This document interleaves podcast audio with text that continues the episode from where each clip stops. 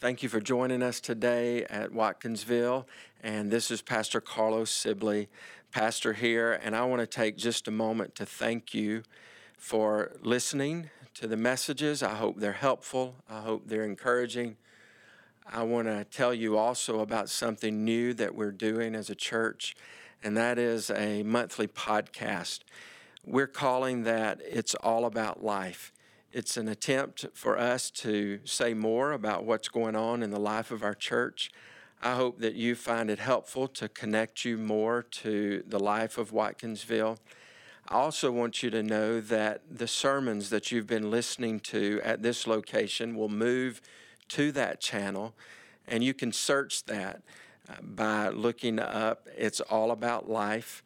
Uh, the podcast will be there each month, as well as the sermons each week from our services that take place on our church property. So thank you for being a part of what God's doing here, and I hope this continues to be helpful for you in the weeks ahead. Some of you are here uh, for the first time. Some of you here maybe for the first time in a long time. Uh, and I just, I want to welcome you to Watkinsville to worship with us, and would love to meet you after the services today. I usually would hang around here at the front after the service, and if you're a guest or been attending here for a while, we haven't had a chance to meet, I'd love for you to take time to come this way and say hello before you go. And then in the Commons, there's a, a table there right in the middle, and we have a gift for you as our guest. Be a place where you could pick up some more information about what's going on in the life of our church, and and uh, be encouraged today that you're starting out this new year in the Lord's house. I, I want to ask you to think with me for just a moment, maybe a glance back at twenty twenty-three, and in those in that year of twenty twenty-three, what were the two greatest moments of last year? Um, what were the two greatest moments of last year? And if if I ask you to write those down, or ask you to stand this morning and, and just tell me what those are, some of you would pass out. Uh, that'd be one thing that would happen. Uh, some some of you would be just struggling, and and, and I, I probably would. I would be saying, wait a minute, uh, last year, you're talking twelve months, fifty-two weeks, uh, three hundred sixty-five days over eight thousand hours, and you want to know what the two greatest moments of that of, of, of the year is? How in the world do you do that? Well, imagine this. Imagine someone who claims to be brilliant, who's identified as a Pharisee, walks up to Jesus and says, out of all the laws, out of all the commandments, out of all the things that the prophets have said, out of everything that has happened over the last four thousand years, what is the greatest commandment of them all? So many times when Jesus was asked questions by others, do you remember how he would respond most often? He would respond with what? Another question. But on this moment, when he was asked, what is the greatest commandment of all? Jesus responded not with a question, but it seems to be a rapid fire answer. And he says to love the Lord your God with all your heart, mind, soul, and strength. And then he didn't wait for the second question. He said what? And here's the second. He said, I'll tell you, out of all that's been said or done or spoken or recorded, out of all that has been commanded, according to Matthew twenty-two, he says, and the second is to love others, to, to love your neighbor as yourself. And so he boils it all down, and he said, basically, love God and love others.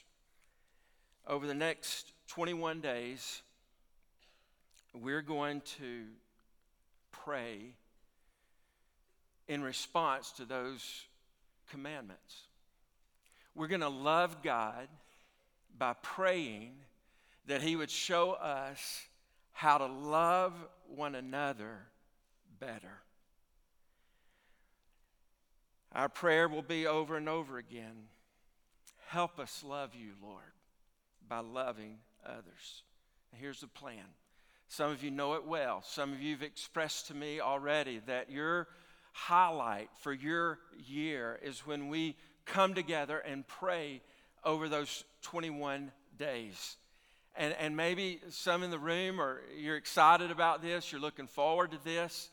Uh, it's something that you have anticipated. Some of you are new and you, you have no idea what we're talking about. But the, the focus will be for twenty-one days, specifically this year, to, to pray a different one another from Scripture. And we start today. We start today with uh, one another, love one another.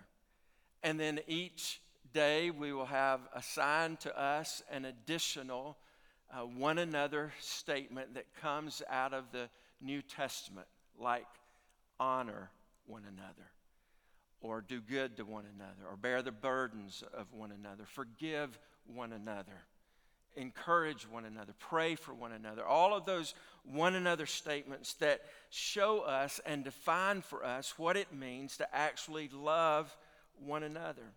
And a practical piece of that is for us to, uh, to get together and do that. And at six fifteen a.m., Monday through Saturday, I want to ask you to meet me here in the chapel. And if we fill up the chapel, we'll move to a bigger room. But at six fifteen, we'll begin, and we'll take that assigned one another for the day and take it before the Lord and invite Him to search our hearts and to search our life and our world, and we'll pray about that one another Scripture. And then at the close of that time, we'll pull ourselves together and all pray together and go out into our day, continuing to pray and obeying what God has said to us in that time. And so there's a there's a physical call. I mean, saying to you, come here on property and corporately, let's pray together beginning at six fifteen. We'll be done by seven. You can slip away if you need to before that time. I know already that there are many of you that have schedules that involve work or kids or school or s- some reason, maybe some reason other than you just like to sleep late, but there is a, a reason that would just would keep you from being able to be here physically. And here's what I want to ask you to do. Still participate. Still participate. If there's a schedule that you've got to keep, that this just doesn't work and in your life, think about it the night before. And think about a way that you can be in prayer at that six fifteen time. Why? Why? Because it, it would give us a, a, a way corporately to be doing something together. And even though we may not be able to see one another face to face, we would know in our hearts, our spirits, that others all over our community, and I believe others uh, around the globe, would be joining us, joining together and praying corporately in a in a, in a very uh, specific way. And so maybe it has to be as you drive. Maybe it has to be while you're at the gym. Maybe it has to be on your way to class or in some kind of work meeting. But let's take this time daily over these next twenty-one days. We start in the morning. I, I don't, um, this message this morning is, is not built to try to convince you how important it is to pray. I would say to you the same thing that I said to you last year on this Sunday, that the problem with prayer is not unanswered prayer, it is unoffered prayer. And what we want to do is to make sure we get before God, who can work in power in our lives and in the world around us, and say to Him, help us, Lord, love you better by loving others better. So, loving one another. That's where we start today. Loving one another is the currency that we must invest in the lives of others to be able to introduce them to the love of God. It's a, it's a currency, if you will. It's what we need in our relationships to be able to trade words and, and have a relationship and to know each other and to be able to see that relationship develop to a point to where others can know and hear about the God that we love. Now, thinking about loving one another, let's open our Bibles to First John chapter three. First John chapter three. I hope if you don't have a Bible with you that you would make a habit of bringing a Bible with you week by week by week. And uh, we open them, we study them. It's our, it's our text, it's our book, it's our guide. It's the way we hear from God. And let's look together here in First John chapter three. And I want to begin reading in verse ten and read through verse eighteen. By this, it is evident who are the children of God and who are the children of the devil. Whoever does not practice righteousness is not of God, nor is the one who does not love his brother. For this is the message that you have heard from the beginning, that we should love one another. We should not be like Cain, who was of the evil one and murdered his brother. And why did he murder him? Because his own deeds were evil and his brother's righteous. Do not be surprised, brothers, that the world hates you. We know that we have passed out of death into life because we love the brothers. Whoever does not love abides in death. Everyone who hates his brother is a murderer. And you know that no murderer has eternal life abiding in him. Verse sixteen, by this we know love, that he laid down his life for us, and we ought to lay down our lives for the brothers. But if anyone has the world's goods and sees his brother in need, yet closes his heart against him, how does God's love abide in him? Little children, let us not love in word or talk, but in deed and in truth. So how important is loving one another? How important is loving one another? I hope if you listen through those verses, it begins to set in on all of our hearts how important it is for us to love one another. I would call your attention first of all to that kind of the last two-thirds of that phrase. Love one another, the last two-thirds of that phrase, one another. What does that do? It doesn't just say love, period. I mean, that is a that is an action, and we could pick a subject. But it says love one another, love the brothers, love one another. What the one another phrase on all of these one another's does is that it makes the action personal. It makes the action personal. I, I don't know about you, but I find it far easier to love a group than to love a person. We can love our youth group and have some real difficulty loving a sister or a brother in that youth group. Uh, we can love a family, but it'd be very difficult and hard to love a member of that family. We can say, I love the world. I love Georgia. I love Watkinsville. But have a really difficult time loving someone who cuts us off in traffic when we're in a big hurry. Loving one another makes this really personal. And what he's driving at is that a personal relationship with Jesus Christ that knows and celebrates his love for us is also a relationship that is carried out in a pers- in personal relationships with individuals, with brothers, with sisters. And so today when we speak of loving one another or any other of these one another's, remember the personal nature of each of these. I want to give you three, three reasons that loving one another is so important. And I'll put it in a phrase like this: truly loving one another is. And then I want to answer that with three statements.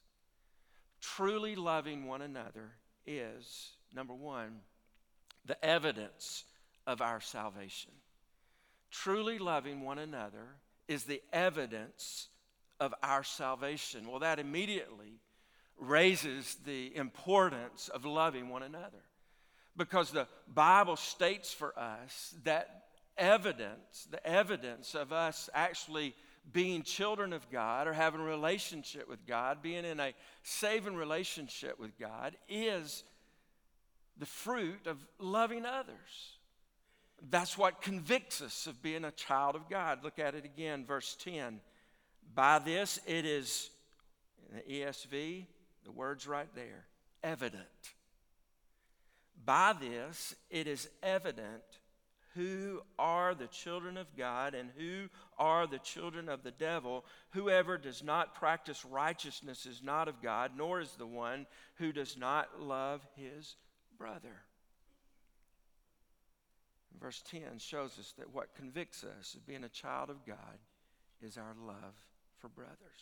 This word evident is a Greek word that means clear. It means manifest. It means, when you think of the word manifest, it's like it's what lets us see what is real. It's a word that means conspicuous. If something is inconspicuous, maybe we use that word more often, it, it means it's hard to see. It just doesn't really show up. It's kind of hidden. It's, it, you'll miss it if you don't look close. And what he's saying to us, that for a child of God, what is actually going to be conspicuous, what is actually going to stand out, what is actually going to show, what you actually won't be able to miss about a person who knows Jesus, is their love for one another. It's going to show up in your relationships. There's no mistaking it. And so as we think about loving one another being the evidence of our salvation, consider this question. Can others build a case for you that you love others? It's an important question. We, we need to evaluate our own heart. We need to evaluate our life. But it seems to me that the best case could be built by those who actually experience who we are around them. Can others build a case for you that you love others? Let me let me ask your kids today. Do you do you does your do your parents love you? Let me ask your parents today, do your do your kids love you? Think about your relationships. Sometimes you get into a situation, and I, I get these from time to time on uh, a, a need to fill out some kind of recommendation, and probably one a month, and somebody says, hey, I need someone to speak to my character. I need someone to give me a recommendation. If you needed a character, a character witness, what do your relationships say about your character? It's, um, it doesn't happen often, praise the Lord, but it, sometimes you'll be in a conversation and you talk to somebody and they say, yeah, I I, I work at, and they'll name the place. And I say, oh, really? Uh, do you know so-and-so? He goes to church with me. And it's always interesting to watch the response of their face. And when you bring up the fact, hey, I'm in church with them, I, I, I have a a spiritual uh, connection with this person, and uh, you know, you, you just, you really don't, the goal there is for somebody not to go,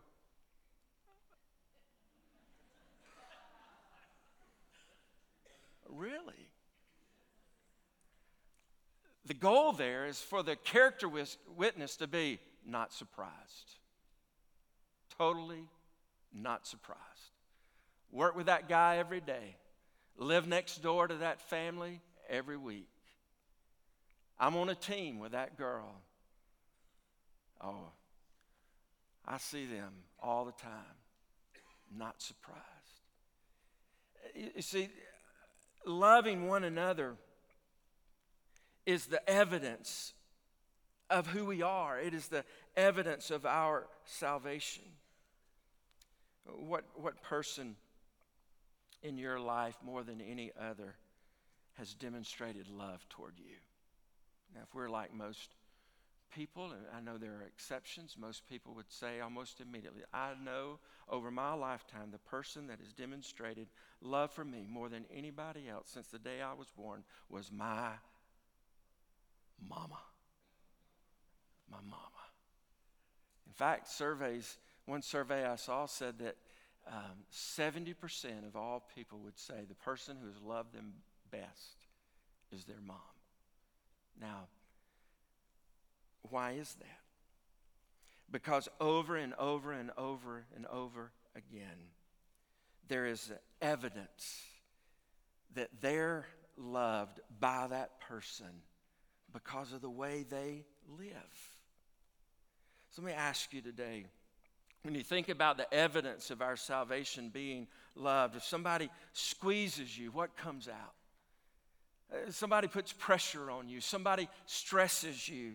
Somebody pains you. Somebody is up against you. When, when, when, have you ever had that experience of, do you remember those, I think you can buy them at the Dollar Tree. They're little like ketchup bottles and mustard bottles, and, and I love them. They, they got a little cap you pop off, and kind of plastic's red for the ketchup, and you just, you just squirt it, and there's ketchup, and it's just, it's fun when you're a kid. You ever squeezed one of those red ketchup bottles in a restaurant and mustard came out? You're like, what? What in the? That's not. That is not the ketchup bottle.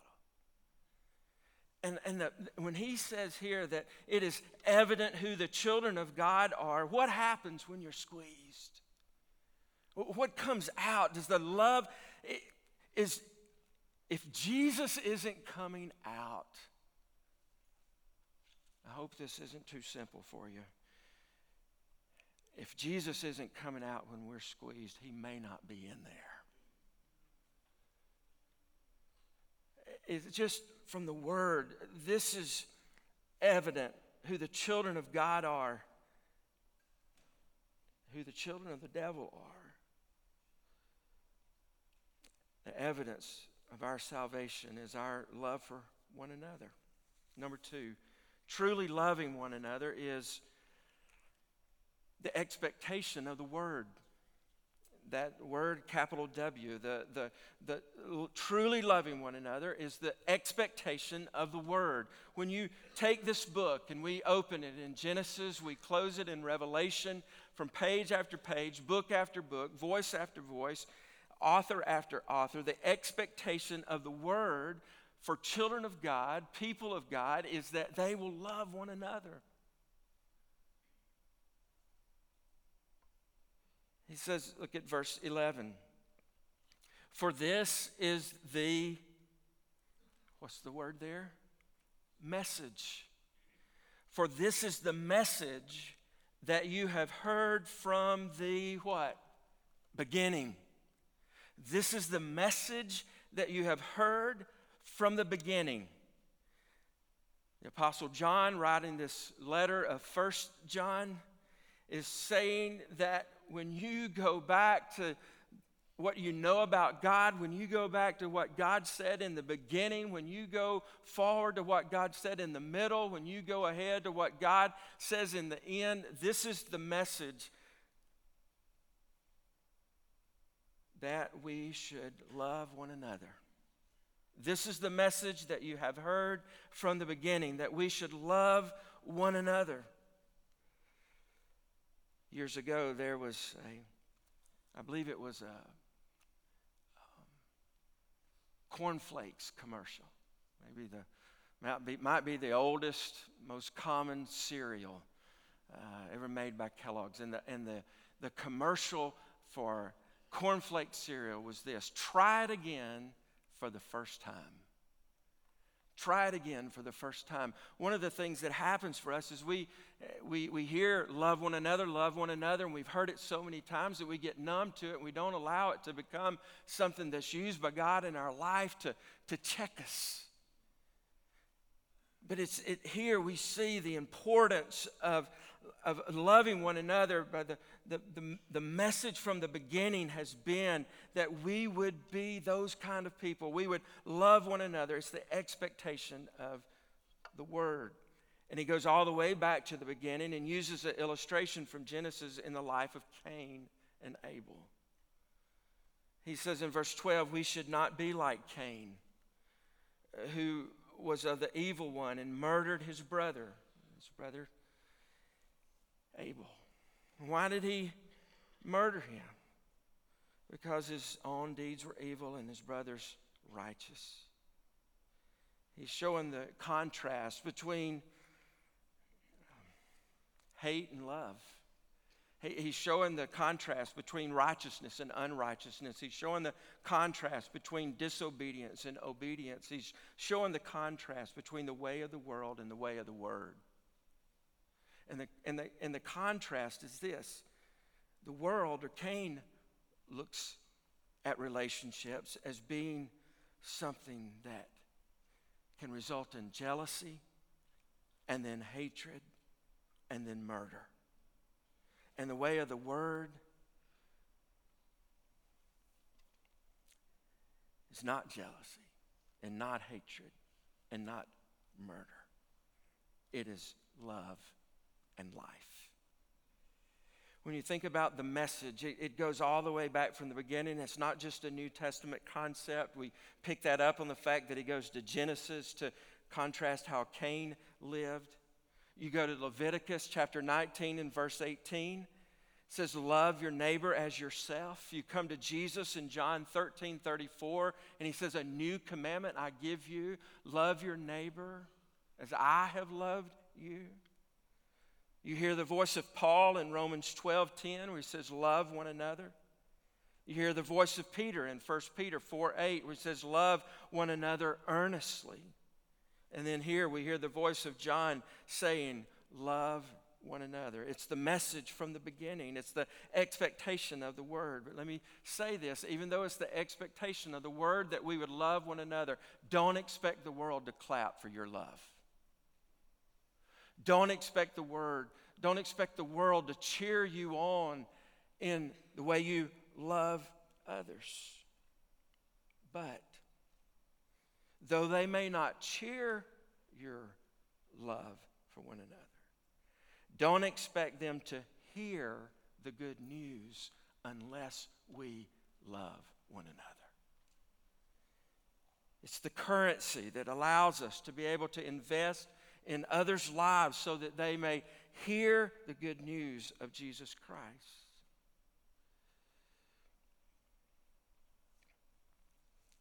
Number three. Truly loving one another is the evidence, it's the expectation, and truly loving one another is the expression of the gospel of Jesus Christ. Truly loving one another is the expression of the gospel of Jesus Christ. When we talk today about love, one of the first things that probably comes to our mind is, what do you exactly mean by love? Because we know that whether you're in church or out of the church, where you're talking with people who love God or do not love God, there's a lot of people that are talking about just love everybody. And what, what do you mean by that? And sometimes we we can uh, we we are pressed to believe that to love everybody means that everybody gets to do what everybody wants to do whenever they want to do it, however they want to do it. That there are no boundaries to that. But when you, you, you look at God's Word, you see that as a very specific way of describing what love is. Truly loving one another is the expression of the gospel of Jesus Christ. Look at verse sixteen. By this we know love. By this we know love. What, what is love?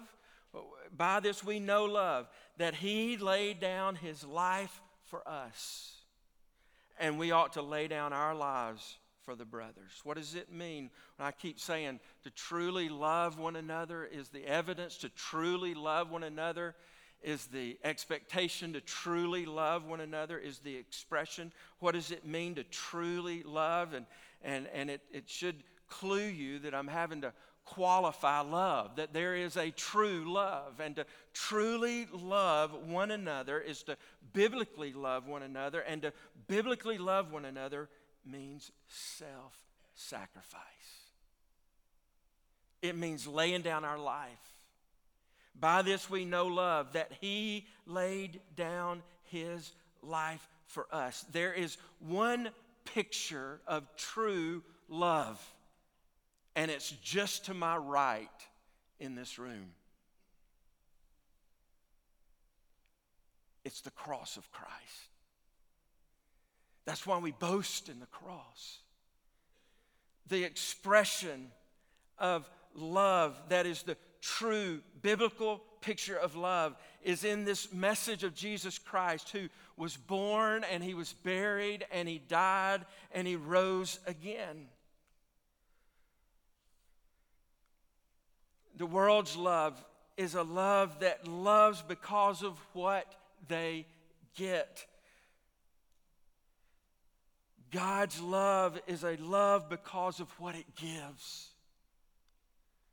And one of the ways to know if you're truly loving your brothers is if you're in a relationship to where you're just looking to get something, or if you're looking to give something.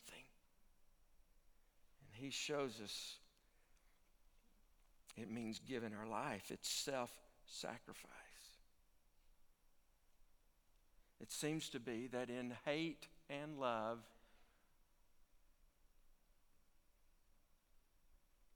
in both hate and love, someone dies. In both love and hate, someone dies. In hate, to hate our brother, Jesus said, that is like murdering your brother. Someone else dies. To love our brother is self-sacrifice. That means we die. That means we die to self. And it's this, it, it, is, it is exactly what Jesus Christ did when he went to the cross. How, how do we define this kind of love? How do we live out that kind of love? How do we self-sacrifice day in and day out? Well, that's what we're going to pray about over these next twenty-one days.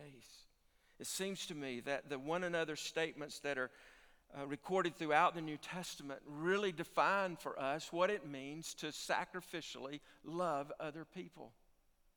I mean, listen to these statements. I, on, on your way out, you'll see these cards. Maybe you got them on the way in. Pick up one of these on your way out.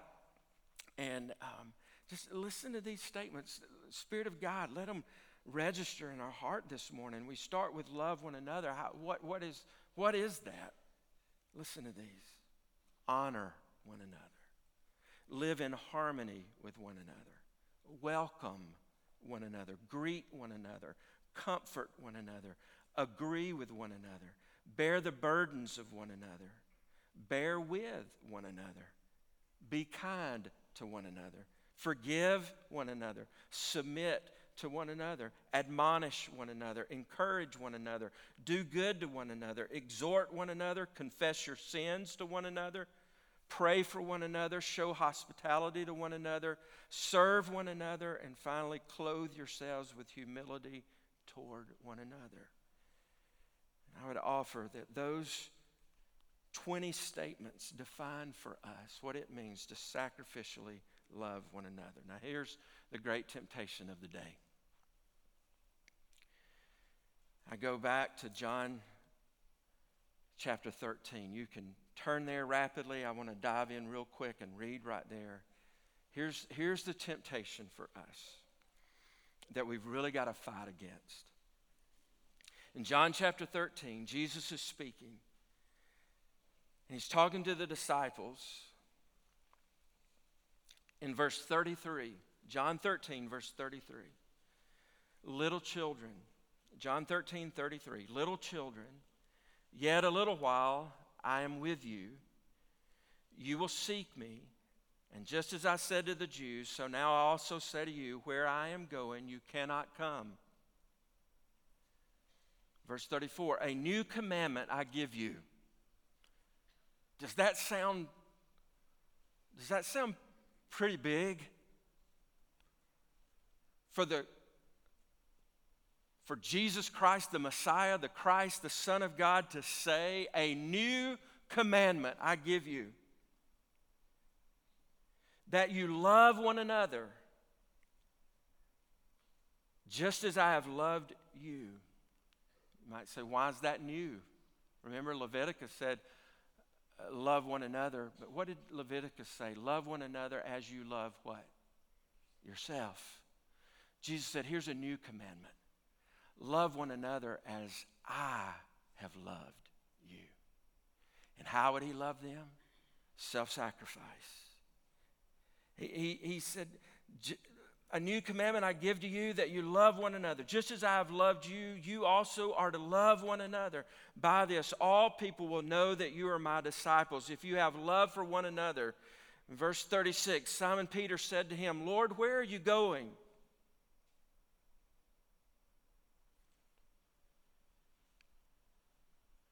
Did you get that? Jesus said, a new commandment I give you. Love as I love you. Love your brother. Peter said, let's go back to what you were saying before. No, no you're going somewhere. I, I want us to talk about that. And here's the temptation for us. The temptation for us is to skip over loving one another, to try to get to something else that I would argue is not as important. Jesus is saying to us this morning, love one another. The first command, love the Lord your God with all your heart. The second command, love your neighbor. Love one another. I want to ask our band to come back this morning, and as they're coming, it's a, it's a, it's really an all day, it's an all day prayer. Father, help me to know how to love others better. Help me to know where I'm missing it. Help me to know how to love you better, Lord, so that I can, by, by loving others better. Been at a couple of weddings this week. I don't know if this is true or not, but for many years, a lot of brides abided by the old Victorian uh, proverb. And on their wedding day, they would wear something old, something new, something borrowed, and something blue. How many brides in the room did that very thing? Look at that. Pretty cool. The brides would wear something old, something new, something borrowed, something blue, and it was meant to, uh, in some ways, in a superstitious kind of way, make a difference in their marriage. Today, I want to offer to you this commandment of loving one another as something old, something new, something borrowed, and something true. Something old, all the way back to Cain and Leviticus. Love one another. Something new. Jesus said, a new commandment I give you. Love one another. Something borrowed. We hear it in the voice of Paul. We hear it in the voice of John. We hear it in the voice of Peter. You hear it today. We're borrowing it from the very words of Christ. Love one another. Something true. This is what love is. Christ laid down his life. We ought to lay down our lives for others. And so I'm saying to you today, go away from here and dress yourselves as the bride of Christ,